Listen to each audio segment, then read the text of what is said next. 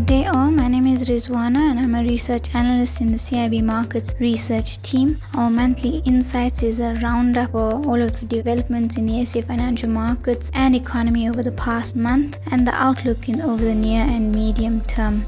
In terms of growth, we recently upgraded our growth forecast for South Africa to five point three percent for twenty twenty-one and two point four percent for twenty twenty-two, up from four point seven percent and two point three percent respectively previously.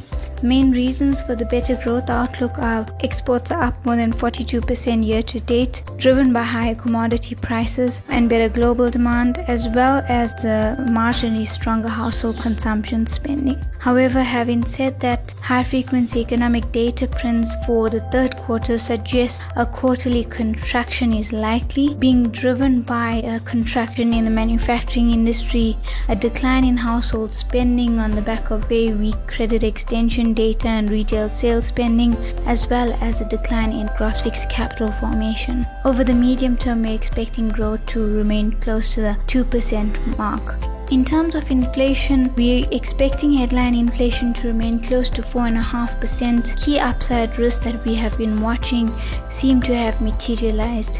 In early November, the local petrol price was hiked to nineteen rand fifty-four cents a litre, which represented a six point six percent month-on-month hike. On an annualized basis rather, the petrol price is up a whopping thirty-four percent. Diesel is up forty percent year-on-year.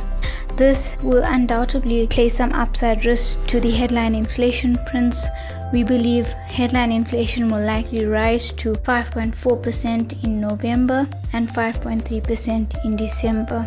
The annual average forecast for the year remains unchanged at four point five percent and for twenty twenty-two at four point three percent, still with upside risks attached to this estimate. In October, we saw South African nominal bond curve flatten aggressively on the back of sharply higher short-end bond yields, with the R twenty twenty-three up forty basis points and the R one eighty-six up by almost sixty basis points over the month. The main reason for this was hawkish global central banks as well as a hawkish S A B um, M P C in terms of their public engagements during the month. In terms of our fair value range for bonds remain unchanged for the R twenty thirty between eight point five percent to nine percent and the fair value for the thirty year remains unchanged between ten and ten point five percent. We do anticipate lower bond yields over the next three months as a result of an improved fiscus, which will likely be announced at the November M T B P S. In terms of the currency, the rand did weaken against the U S dollar in line with global E M F X. The rand was the third worst performing currency against its E M peers, weakening by two point three percent in October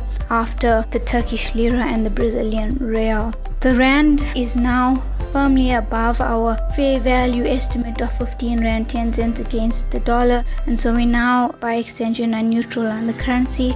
Our fair value range for the currency remains unchanged with a fair value range between fourteen eighty and fifteen fifty. In terms of the outlook for the next few months, we are anticipating a twenty-five basis point hike to the repo rate in November, as well as a further twenty-five basis point hike in January. This is premised on a slightly higher inflation forecast and upside risk to the inflation outlook, as well as hawkish global central bank monetary policy communication. Over the medium term, we are quite concerned about the fiscal trajectory, while the near-term outlook looks much better as a result of about one hundred fifty billion rand revenue overshoot for this year and three hundred forty billion over the medium term. High and rising expenditures will likely cap some of the upside to the fiscus, and without significant structural reform and positive policy implementation, we remain neutral on long-end bonds over the medium to long run because of the downside risk emanating from the fiscus. Thank you.